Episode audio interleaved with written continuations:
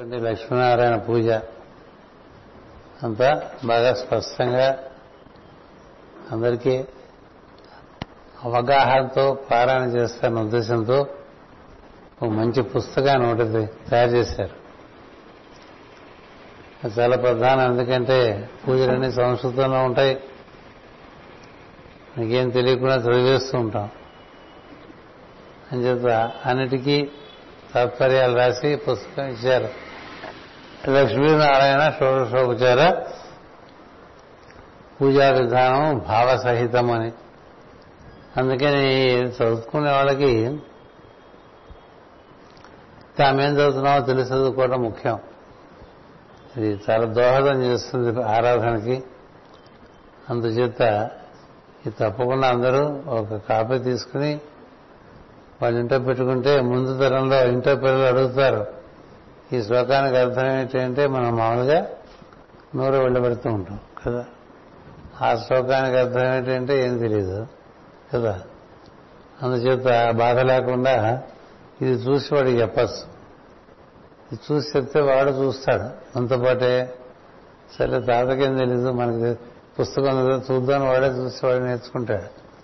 నేను ముందు తరాలు కొంచెం చురుగ్గా ఉంటాయి కాబట్టి వాళ్ళకి తెలియజెప్పేంత ఓపిక లేకపోయినా పుస్తకం వింటూ ఉంటే దీనికి సంబంధించిన పిల్లలు దీని దగ్గరికి ఆకర్షింపబడతారు కాబట్టి తప్పకుండా అందరూ ఒక పుస్తకాన్ని మీ ఇంటింటా ఉండేటువంటి గ్రంథాలయాల్లో తప్పక ఏర్పాటు చేసుకోండి.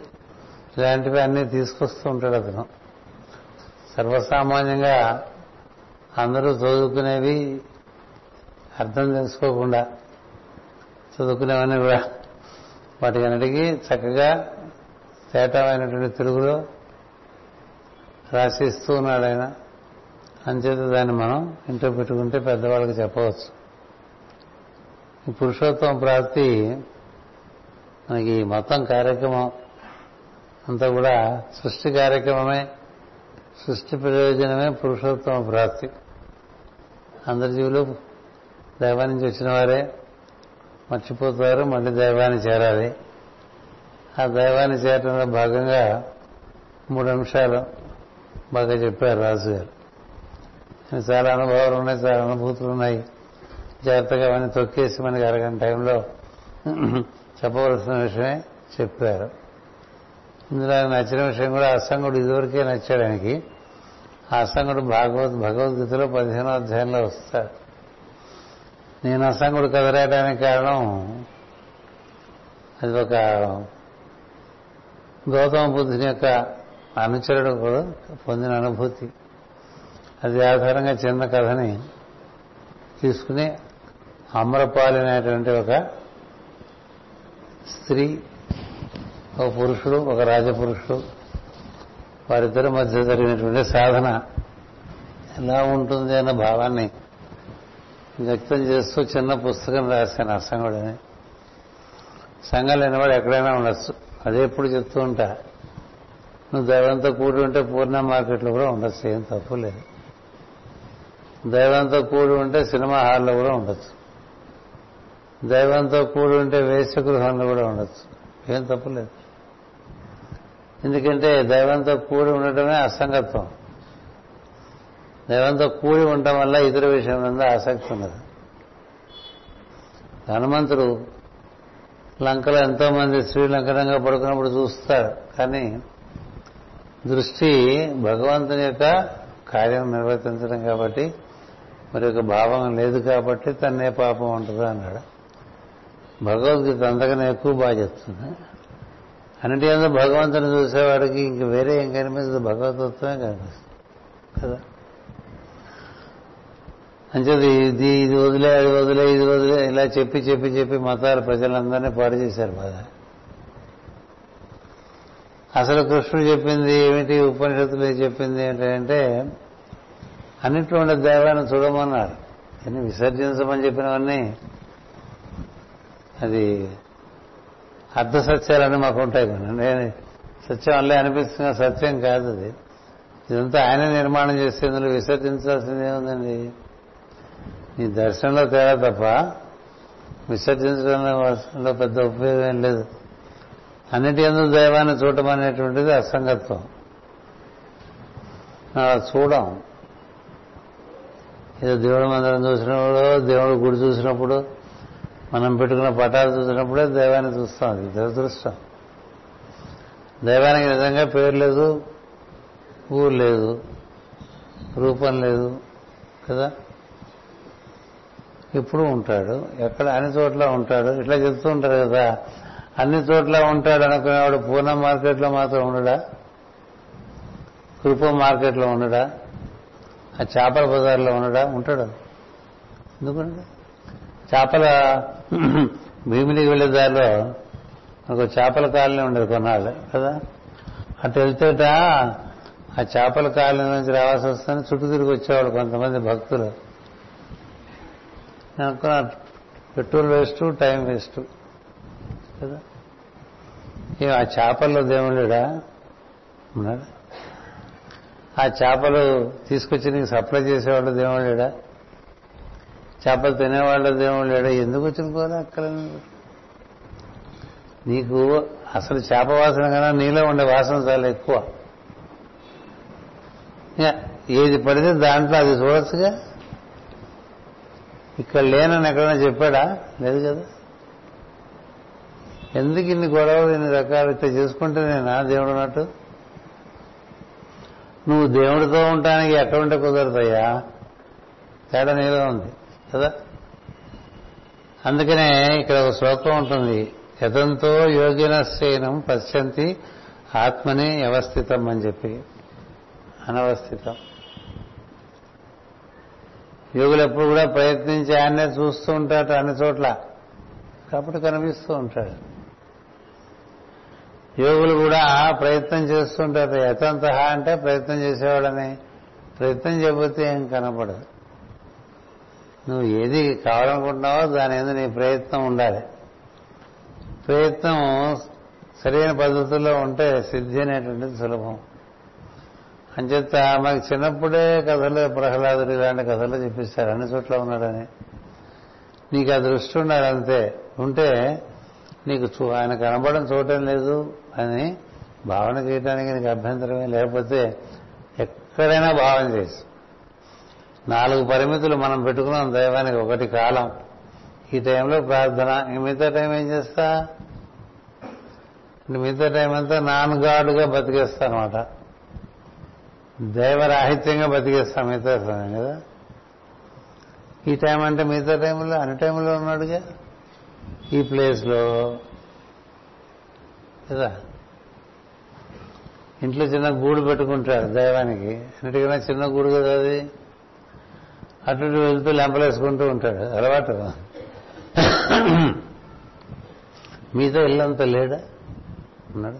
ఎక్కడ? బాత్రూంలో లేడా? ఉంటాడు. అంతటా ఉండేవాడు అంతటా ఉన్నాడండి. వాడు నువ్వు చూడటానో నీకు లేడు అనుకుంటే లేడు ఉన్నాడు అనుకుంటే ఉన్నాడు. అందుకని ఈ ప్రదేశం అని లేదు ఈ కాలం అని లేదు. ఈ రూపం అని లేదు అన్ని రూపాలను ఉన్నాడు. ఈ పేరని లేదు అన్ని రూపాలకు అతీతంగాను అన్ని రూపాలుగాను అతనే ఉన్నాడు. నామము రూపము కాలము దేశము. ఈ నాలుగు పరిమితులకి అతీతమైనటువంటి వాడు దైవం. వాడిని నువ్వు ఎంత నిరాకరిస్తే అంత నీకు వాడు లేడు. నువ్వు ఎక్కడెక్కడెక్కడ అంగీకరించావని నీకు కనబడాలి వాడు వచ్చి? అకార్డింగ్ టు యువర్ కండిషన్స్ దేవుడిని కనబడాలా? According to his natural state you perceive him ఆయన ఉన్నవాడిని ఉన్నట్టుగా చూస్తావా? ఇట్లా వేషం వేసుకురా అని చెప్తావా? కదా? అని చెప్తా ప్రయత్నించి ఎన్ని చోట్ల చూసేవాడు యోగి అని అర్థం. ఎవడు యోగ అంటే ఇట్లా పొద్దున చెప్పుకున్నట్టుగా ఈ యోగాసనాలు వేసేవాళ్ళు ఈ పుస్తకాలు పట్టు తిరిగేవాళ్ళు ఈ జ్ఞానబోధన చేసేవాళ్ళు కాదు. అట్లా దిగంగానే అక్కడ అవట అడ్డంగా ఉందనుకోండి. ఆ డ్రైవర్ మనకు ఆ గేటు ముందే పార్క్ చేసేవాడు ఎక్కడికో టీకెళ్తాడు కదా? ఈ లోపల మనకి ఎన్నో చేస్తాయి భావాలు? నేను దైవమేగా? దైవం కాదా? అంతటా దైవం చూసేవాడికి సమదృష్టి తప్ప ఇంకేం ఉండదు. అందుకని ఎప్పుడు దైవాన్ని చూసే ప్రయత్నంలో ఉండేవాడు క్రమంగా దైవం అన్ని చోట్ల కనబడటం అనేటువంటి స్థితికి వస్తాడు. అప్పుడు ఈ యోగి యోగీశ్వరుడు అవుతాడు. ఎవడు యోగీశ్వరుడు ఎవడు యోగి అంటే యోగి అంటే అన్నెప్పుడూ ఈ ప్రయత్నం చేస్తుండేవాడు యోగి. ఏది నిరాకరించకుండా కనపడుతున్నది అనే అంతటిని కూడా దైవంగా చూసేవాడు యోగి ప్రయత్నం చేసేవాడు. అన్ని చోట్ల అది కనిపిస్తుంది అనుకోండి వాడు యోగేశ్వరుడు. యోగి యోగీశ్వరుడు యోగీశ్వరుడికి యోగేశ్వరుడు మూడు తరహాలు చెప్పారు స్టేజెస్. అందుచేత మనలో లోపం తప్ప దైవం కనబడపోవటమే లేదు. ఆ దృష్టి పెట్టుకున్నట్టయితే అదే కనిపిస్తుంది.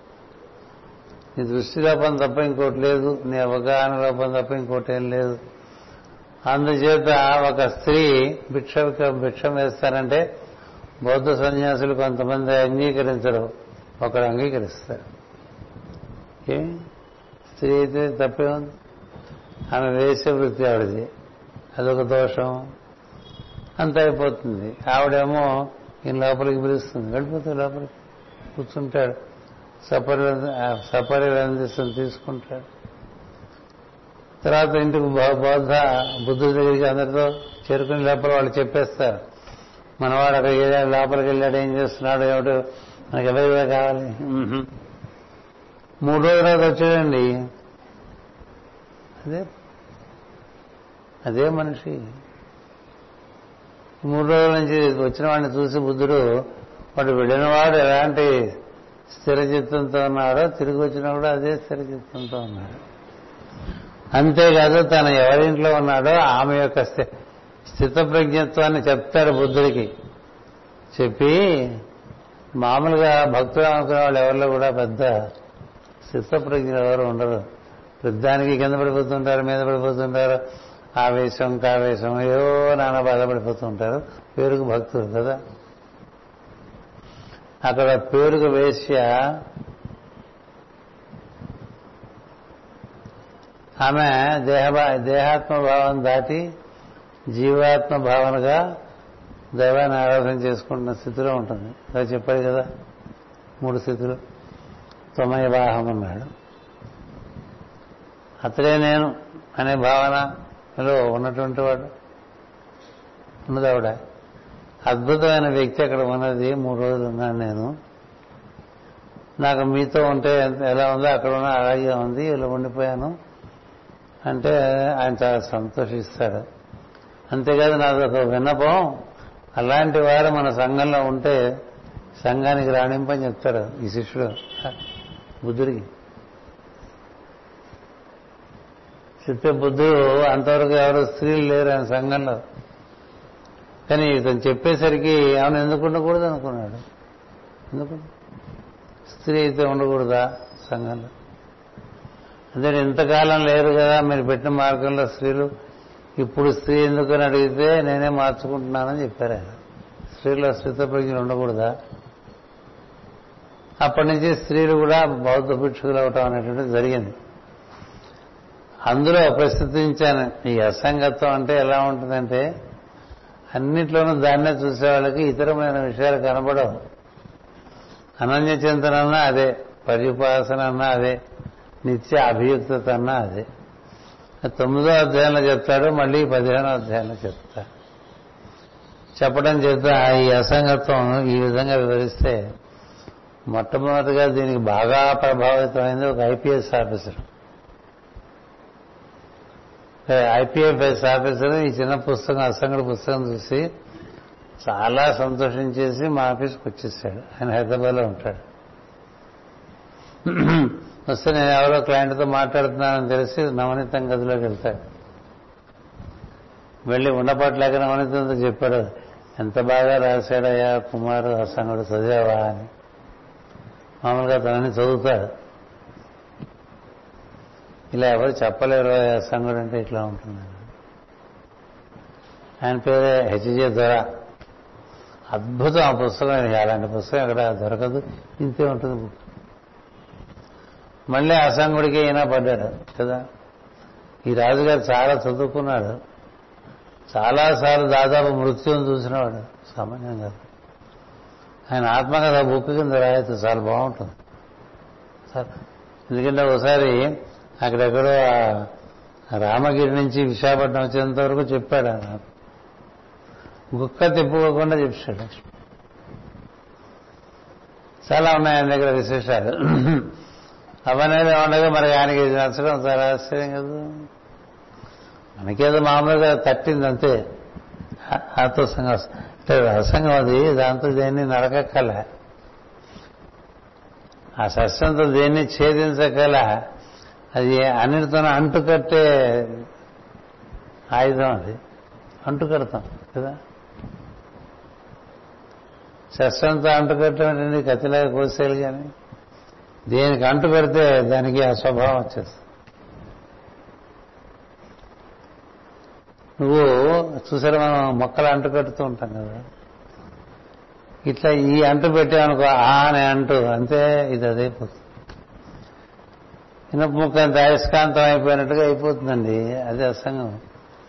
అందుకే నువ్వు సహజంగా అతడే అయినప్పుడు అవస్థితులు పొంది ఉండటం చేత మనం వేరు దేవుడు వేరు అనుకుంటాం ఒకటి. కాస్త పరిపక్వం చెందితే దేవుడే నేనుగా ఉన్నాను నాకు ఒక దేహం ఉంది. పూర్తిగా పరిపక్వత పొందితే దైవమే ఇట్లా ఉన్నాడు. దేర్ నో డిఫరెన్స్ అని తెలుసు. అలా తెలిస్తే అదే పురుషోత్తమ ప్రాప్తి. నీలో ఉన్న ఈశ్వరుడు నువ్వు ఒకడే తెలియటం. దాని ముందు కథగా నువ్వు ఈశ్వరుని కుమారుడు దైవ కుమారుడుగా తెలియటం. అంతకుముందు నువ్వు అందరూ చెప్పేట్టుగా దేహాత్మ భావంతో పాపాత్మ పాప సంభవాన్ని చదువుకుంటూ ఉండొచ్చు. ఇన్ని విధాలు ఉన్నాయి.